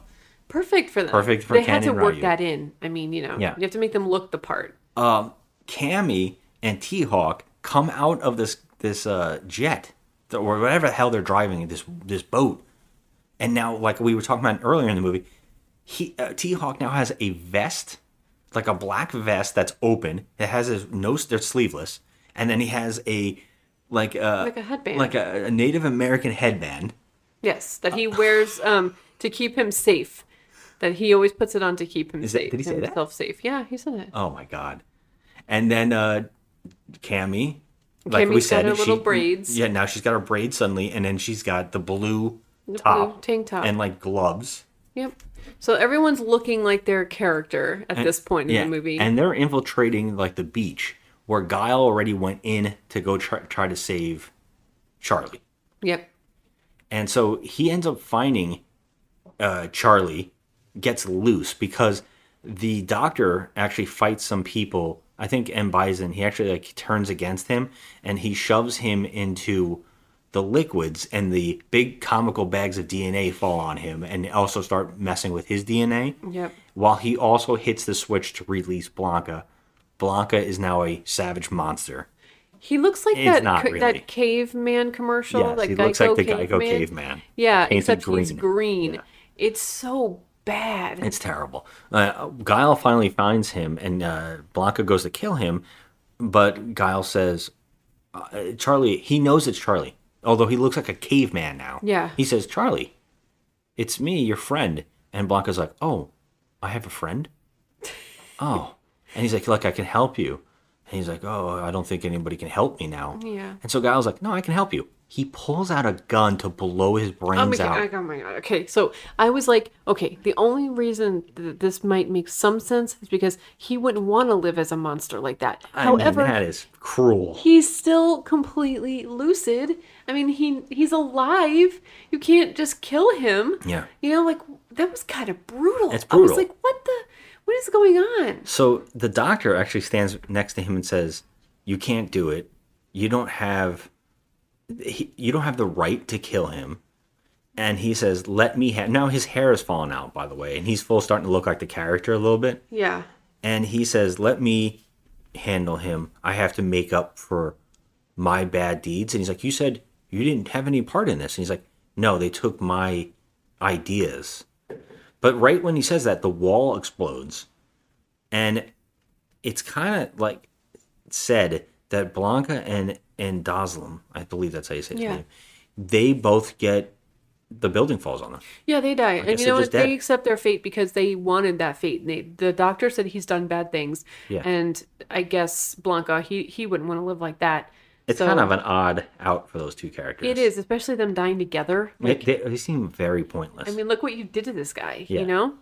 so this leads Guile to really want to get revenge, even more so. Yeah. Uh, where while uh, Ken sees Ryu in trouble and Ken goes to save Ryu, they work together and they're able to help save the hostages with uh, Chun Li and Balrog and all that kind of stuff, while E Honda and uh, Zangief are still fighting.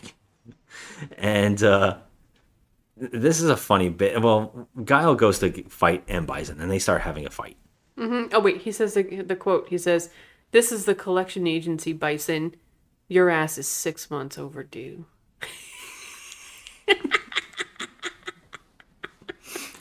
Oh my god, it's incredible. Um, so uh, Oh, my God, I love that yeah, quote. um, what's really funny is uh, E Honda and Zangief they don't win the fight; they just get separated, and uh, Zangief ends up finding Dee Jay, who's escaping with boxes of the money. hmm And Zangief's like, "Where are you going, Dee Jay? Everybody needs um, Bison needs your help." And he goes, "Dude, Bison's a bad guy." And and he goes, "Wait a minute." Zangief goes, "Wait a minute. He's a bad guy?"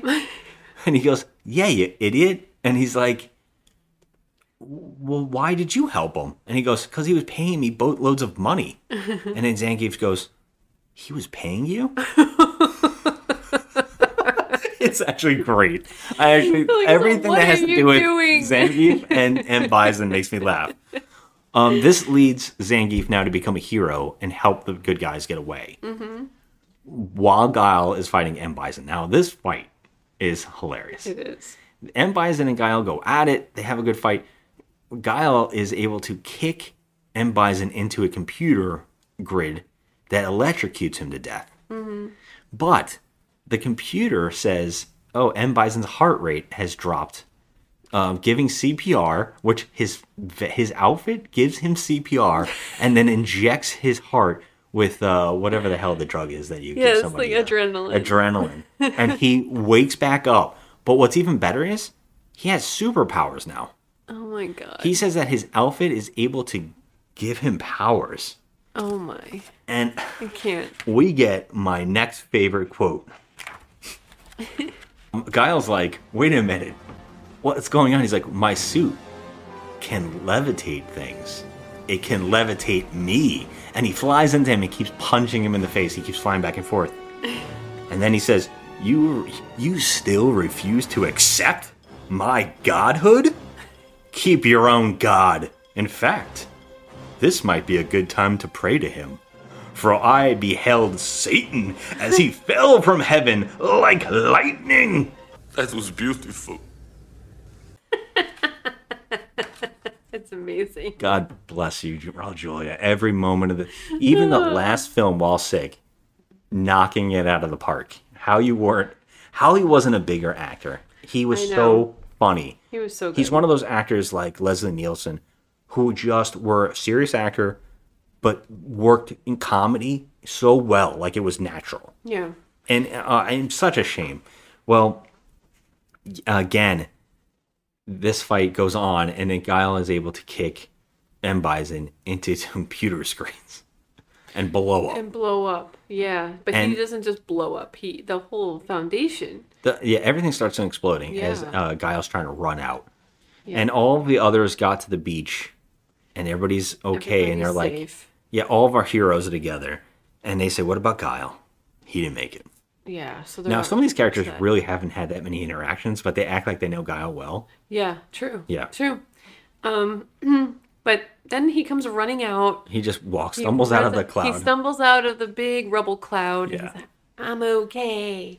And um and Cammy's crying and you know he looks up at her and he's like he's like oh you're crying or whatever and so she's like oh, got some tear gas in my eyes I'm like I didn't even understand that line. I was like, what did you yeah say? it was so silly but then like at the end okay let we have to end this movie with something Well, Guile, he grabs Zangief's sideways thumb up and Yeah. turns it right side and up. And shows And him Zangief's like, oh, I'm happy now. Yes, I know how to do a thumbs up properly, not the sideways like I have been doing.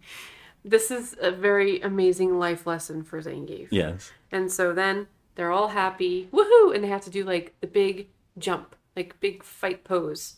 Well, everybody actually does their winning pose Their winning from the video game Yeah. in one screen shot. Like they freeze frame on everybody doing their pose, which includes Guile combing his hair. Yeah. Like everybody does their pose. Yep. It's It's, it's so wild. it's I mean it's kind of cu- it's cute. It's cute. And they even cut to black with Chun Li's laugh when she wins. Yeah, it's really cute. So that's fin. Um And then And at the end of the credits, we over. have a system rebooting thing, and then system online, and M Bison's hand comes out of the rubble with a controller in it, and he selects. They're like, "What? What would you like to play today, um, Bison?" And he selects Warlord. I mean, okay. Well, What the hell? uh, yeah. I can't. well, and by the way, they deleted that at end credit scene from the theater release because they thought, well, that's messed up because Raul Julia passed away before this movie was released, so they re- removed it. And then home video uh, and television were like, eh, screw them, I and stuck it back on. It was really not needed anyway because they never made a sequel Yeah, the balls. The, and the Mortal like- did this too. It's like the balls to think you're going to get another one. I know your movie was And Mario Brothers, and which we Mario also done on the Brothers, show. yeah. Which actually brings us to a segment that we like to call "Why We Can't Have Nice Things." Yes. So I find one IMDb one IMDb review that is a one and one that is a ten, and uh, I find these two pretty pretty good. So I'm gonna read the one. This is a one out of ten review, and the heading is a prime example of why Jean Claude Van Damme deserves retirement. Wow, that early on though. Mm-hmm. What a piece of trash. It's mystifying how quality actors such as Raul Julia and Ming Na Wen got involved with this sad mess. Even the actors seemed to be having a rotten time, never having seemed to have thought for a second that the end result could be anything but a train wreck. At least the actors were not spared the pain they would soon be inflicting on audiences. I don't understand what that means because actually this movie did good at the box office. Yeah, we did I talk about that? It cost uh 35, I believe. 35 and it made 99.4. Yeah. That, So- that's not bad. That's uh, tripling it. I mean, bad. usually that's the kind of thing that's successful, but of course, if it made more, it would be even better. But yeah, and by those standards back then, that's not bad. Yeah. So now this is the 10 out of 10 with the headliner. I mean, this is insane. This is 10. This better be a joke. Go ahead. I don't know if it is. The headliner is this movie is okay. Well, already, fuck you. 10 is not okay. It's perfect. Yeah. So That's this, my point why we can't have nice things. This reviewer says, I've seen Street Fighter around about eight times, and I don't see what's so crap about it. The only thing that I thought was crap was the last fight scene between Guile and Bison. It should have had more action and should have went longer. The cast was well chosen and the actors played their parts perfectly. I really don't see what's so crap about it. If any of you think this is crap, go F yourself. Oh. Okay? Because this movie Wow. this movie's good, and I suggest you go and watch it. I'd give it a six and a half out of ten. Do you so why did you date? give it a ten? The Two date of this- thousand and three. Two thousand. This was a 2003. I've heard. This I is a hope this person's seen 2003. better movies. Now I know this is a real human because the grammar is terrible, um, but I'm trying to read it so that you can you know understand. Gotcha. But this um, You're being generous. I am being generous. I'm trying to help this dude out. But yeah, 10 out of 10. But then at the end of this, he says, I'd give it a six and a half out of 10. You don't know how to write a review and you should stay off IMDb. That's it. Okay. That's stupid. You make no sense. Now he doesn't understand why this movie is so crap, as he puts it. But then, I don't know. I mean, he thought the last fight scene was crap. I thought it was one of the better, stronger parts of the movie. But that's just me. But anyway, that's why we can't have nice things because people go on IMDb and it's either one extreme or the other. Yes. There's nothing in between with a lot of these reviewers. Especially somebody who says right off the bat, uh, you know what, this is uh, okay.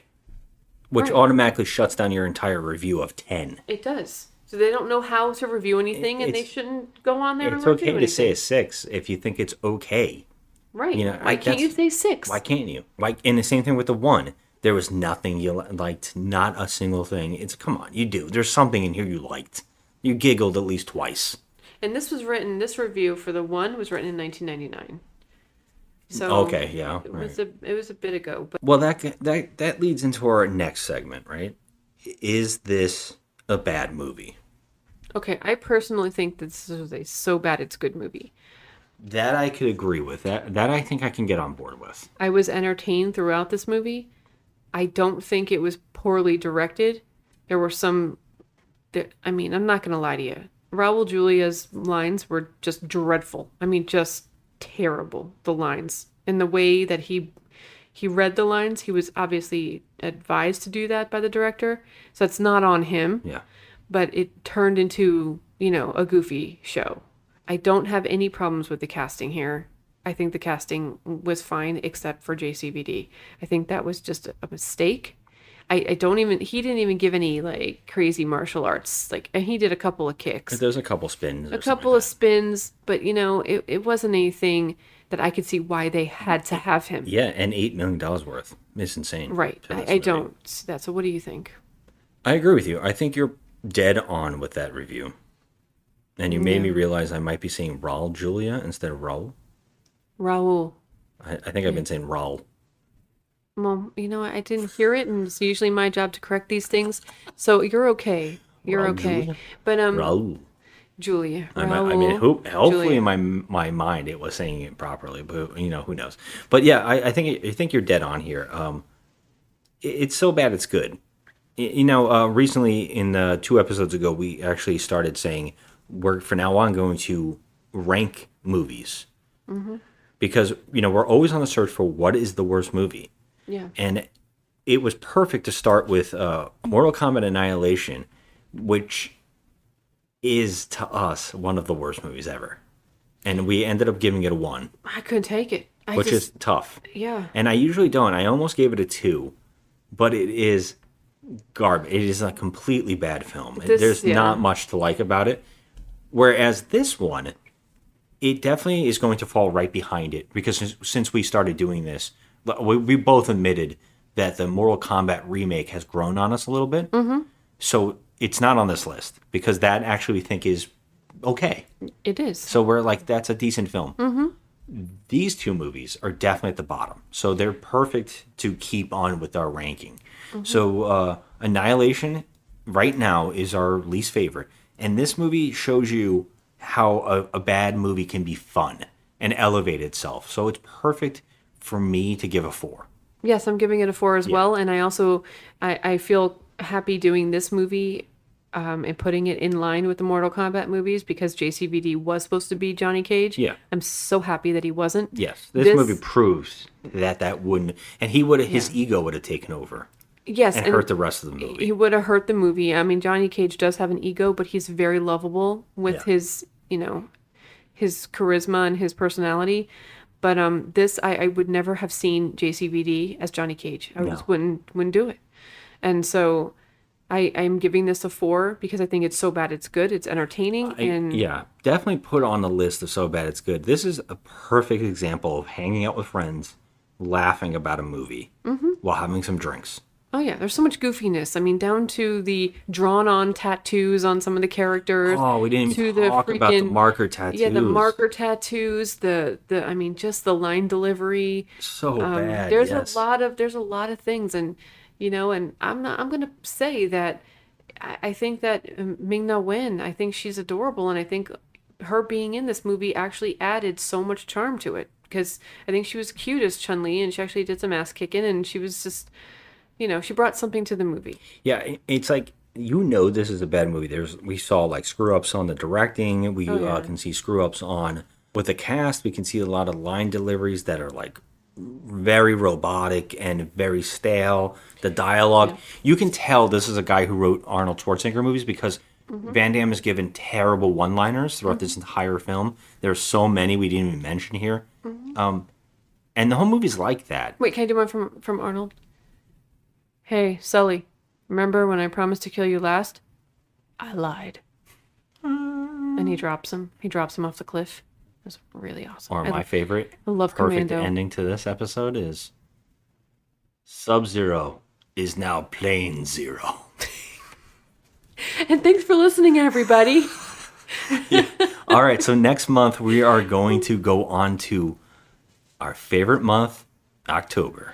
My favorite month ever. I feel like I celebrate October every every day. Yes, we, we, we want to do horror movies all the time on the show, but we're trying to change it up. We don't want this just to be horror movies because we're always looking for bad movies, Mhm. and that's every genre. It's just sometimes easier to watch bad, funny movies with horror movies. But Yeah. we're going to go into something crazy for next month. We're going to do the theme of um, horror remakes. Yes. So we're gonna we're diving deep to see horror remakes we have never watched, and we found a bunch. Yeah, we found a bunch. We're trying to narrow it down, but I think we got it. I think we have our five. Yeah. Because there's five uh, Tuesdays, so we're gonna try to do five episodes Mhm. in in the honor of Halloween. I'm stoked. So yeah, I mean, again, always you know, uh, hit us up on Instagram at uh, just another movie night and Joe at Crafty Misfit. And we always want to hear anything. If you want to hit us up and tell us themes or movies or disagreements or anything, I'd love to hear it. And as always, thanks for listening. Have a good one. Our boss is the enemy of freedom and peace. These people have come from all over the world to stop him. If you're smart, you'll save your own ass. General Bison, he's a bad guy.